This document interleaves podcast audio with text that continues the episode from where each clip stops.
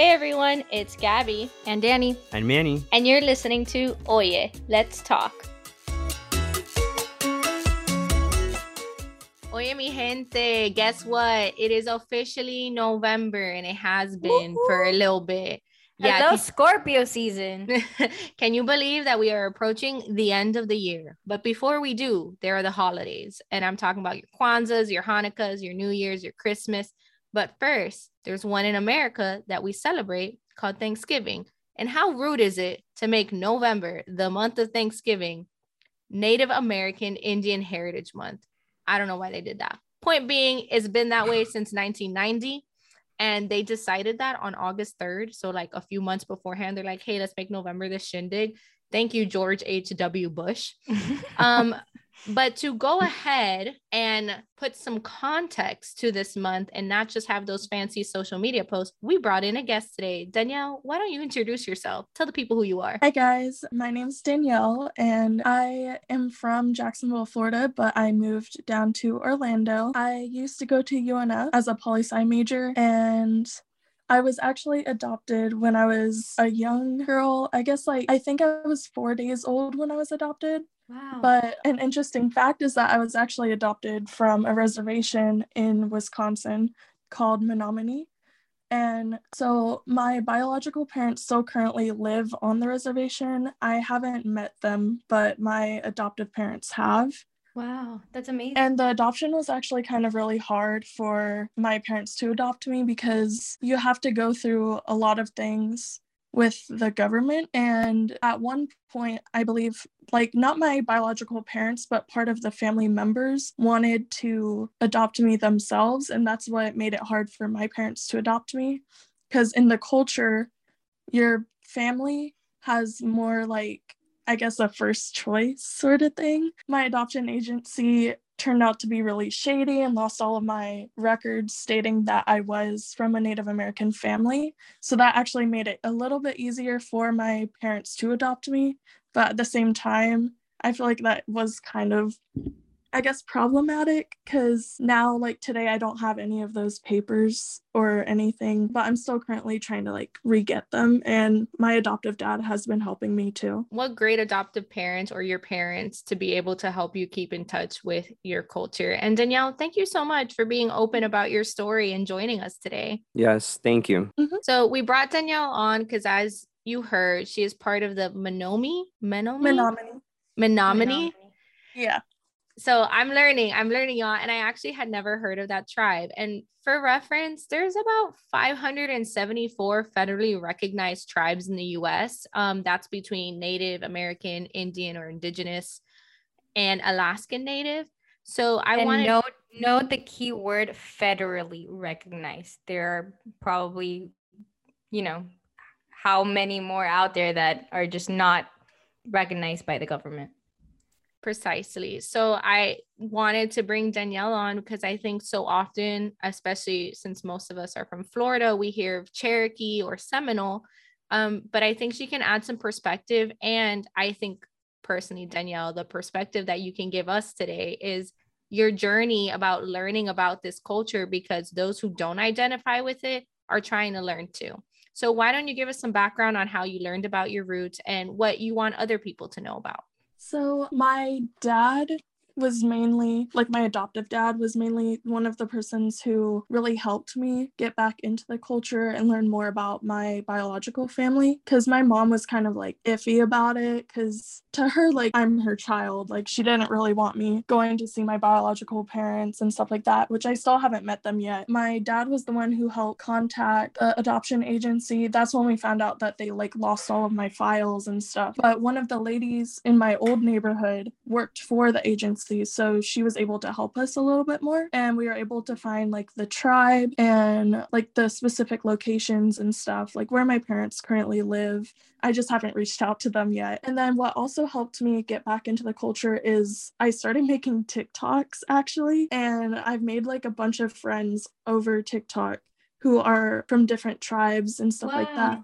That's and amazing. then I also started researching like my tribe in general. And this tribe actually, I believe in the 50s, they were unrecognized and then they regained recognition. but I forget like a little bit here and there of what really happened. But I thought that was really cool because I believe there's only 5,000 people in the tribe. And that's why, like, the numbers is one of the reasons why it became unrecognized. Hmm. Danielle, can I ask you when you found out that you were Native American? Like, how old were you? And were you like, mm-hmm intrigued by it? Were you kind of like, mm, I don't know if I identify? I've known my whole life, like ever since I was able to like understand. I guess I would say probably kindergarten or something like that. Cause they were, my parents were really open with me being adopted and then being Native American too, but they didn't know the specific details about it.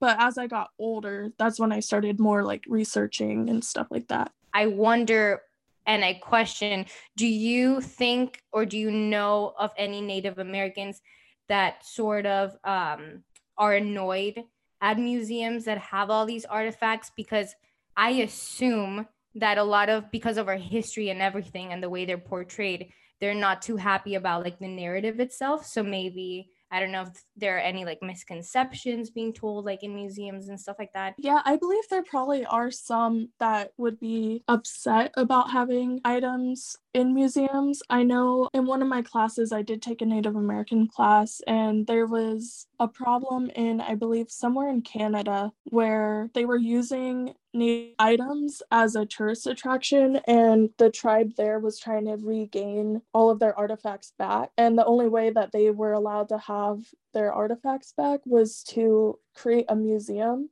which I thought was like, I was like, oh my gosh. But that's how they ended up regaining all of their items, but they had to turn it into another tourist attraction. Wow. So it's kind of just like a whole cycle over and over again. And I do know like there are some older um, natives that also like i know most of them don't speak english like my parents did not speak english or my biological parents did not speak english and I know on TikTok there's a bunch of activists that do speak about that too. So that's what I want to talk about a little bit because that's how I came up with the idea of this episode because of TikTok culture. And I feel like social media is such a great way for people to learn different cultures or understand the issues that are impacting other communities. So, why don't you give us a peek of what that TikTok culture looks like and how you came to be part of it? Mm-hmm. I believe one of their pages came onto my TikTok like last year. It was something like to one of the trending sounds introduce yourself and what tribe you're from.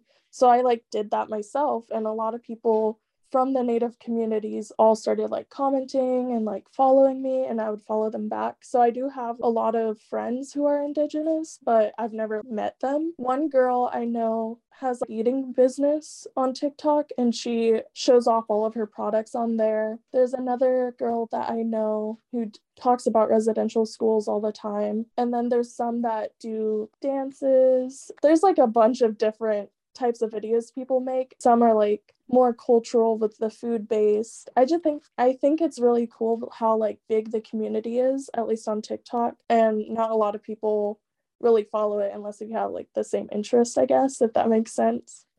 So you also mentioned residential schools. Can you tell our listeners what that is? They're schools like boarding schools where um, Native Americans were sort of like forced by I, I want to say colonizers, but by people to call um, them out, call out the non non Native Americans. um, they were forced to go to school for like education, I guess, but they also a big thing was that they cut their hair, forced them, and separated them from families. That's another reason why most Native Americans do not cut their hair. Mm. It's like, mm-hmm. I guess, in Sacred, honor right? of those who went to residential schools. Wow, like it's kind of like a symbol of protest. Yeah.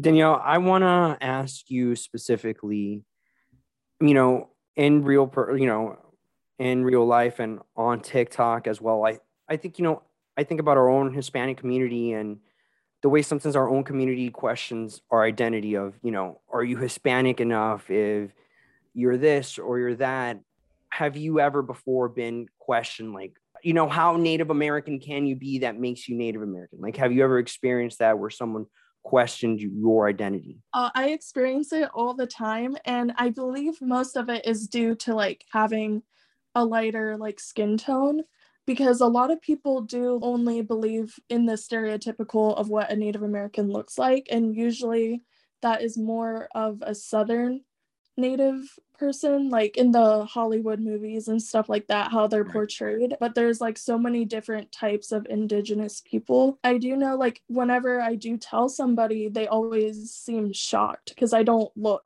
like a stereotypical native american i guess but Right. and then there's also people that are like, oh, I'm like 1% Native American. I'm like, okay, that's cool. But I mean, it doesn't necessarily bother me. And I feel like I probably don't experience all of the same things as most people do. I do know on some TikToks when some of my friends on there are posting about like their culture, they do get a lot of hate. I haven't gotten hate on on there yet, but people that I talk to like in general like in person either don't believe me or they ask Wow. to see some type of proof. Wow. Must Um, be so frustrating. yeah.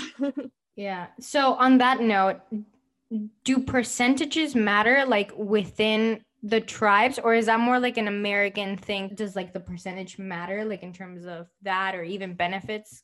um, I guess percentages only matter for our government. I do know a lot of people have spoken about how it's called blood quantum, where to see how much native blood you have. But a lot of the communities don't, they look past that, I guess, if that makes sense. A lot of the blood con- quantum was created by the government so that they would know who to send money to and stuff like that. But I do know a lot of people don't really take into account of like your blood quantum, if that makes sense too. Mhm. Mhm. Thank you for clarifying that. hmm It's more so a government viewpoint, I guess. Yeah. So within in, within your own within the indigenous community or even within your own community, it's not something that's really defining your identity of like, oh, if you have to be at least this percentage. Yeah, it's more so if you're family member. It's more so figured out through your family. Like lineage and stuff. Yeah. So so I wonder if you were to go back to the reservation because it seems like that that's like one of your goals like to to go back and Mhm. and and see for yourself like how they live and what it's do you i don't know if you know this or not but do you have to show proof? Because i wonder if it's like very i don't know if secretive is the word or like exclusive in a way like how how do you prove prove in a way that like you're a part of the tribe? If if you're like an outsider so to speak. Does that make sense? Yeah. someone that that they don't know is like a part of like a lineage. How would that work I think that at least my tribe, I know they do have, they allow visitors to come see. But if I were to want to get a tribal card, because I still don't have one yet, is that like I an would id have to get my blood drawn. I was looking into it though, but it's so weird. I have to have a judge say that I'm eligible to get my blood drawn so that they can test it for a percentage, I guess, in order for me to qualify. So, Um, oh, there goes yeah. the government. Okay, interesting. Yeah, so Circle. it's like really it's really hard to get um a tribal card. Is that an ID card? I assume. Yeah, it just states like what tribe you're from and then usually the only benefits it would give is on the reservation. Like what sort of benefits? What would that do? I believe when I was like researching some of it, it was the reservation schools on there. Um, I know my reservation has a college, so it would like allow the free college. Because Oh, cool. also, even though I do like identify as Native American, I don't know if it's because I j- don't technically have like a tribal card, but I did not get any benefits at all for like UNF and stuff like that. And you applied, or how do you like? Were you rejected in a way? Like, why didn't you get the benefits? I on all my forms I do put Native American slash white because my mom was white and then my dad was Native. So I don't know. I guess maybe I should have submitted a form or something. I don't know. It's like really hard to do it. So there's a, like a lot of there's a lot of hurdles to prove that you're Native American to the government. Yeah. It sounds like it's like hey, pass all these hoops, then we'll consider thinking you're Native Exactly. American. Yeah, and then you can get this card, you know, that says so. So I just want to give um, our listeners some context. So the Menominee tribe, what I from what I understand, came from like five separate clans. So there's there could potentially be five different cultures within them. And you have bear, eagle, wolf, moose, crane. So if you think of Wisconsin, you probably could see a moose. And they kind of take credit for the reason why Wisconsin exists because of an old treaty from 1848. And they were kind of part of, from what I'm reading, um, southern Michigan and parts of Wisconsin, and they signed a treaty with the US, and that's kind of how the state came about and a large portion of that area. What I love is that they say they will remain Menominee until our language is no longer spoken. So language is really at the root of it. If you do know, um, most tribes have their own language, and not everyone necessarily has a written language. A lot of it was verbal and oral histories and whatnot. Um, that is just a little tidbit to give more context for our listeners.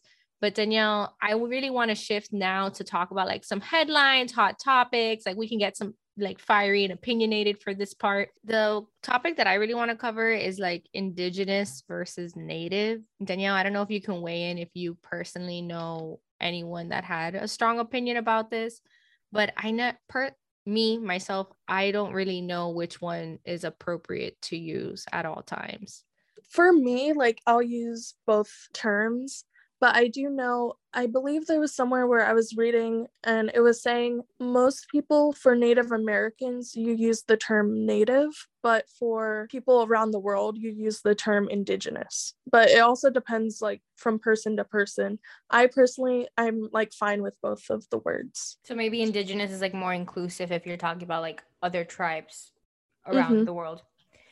Um, I did want to ask you because Thanksgiving Day is around the corner and it would like we kind of have to address the elephant in the room.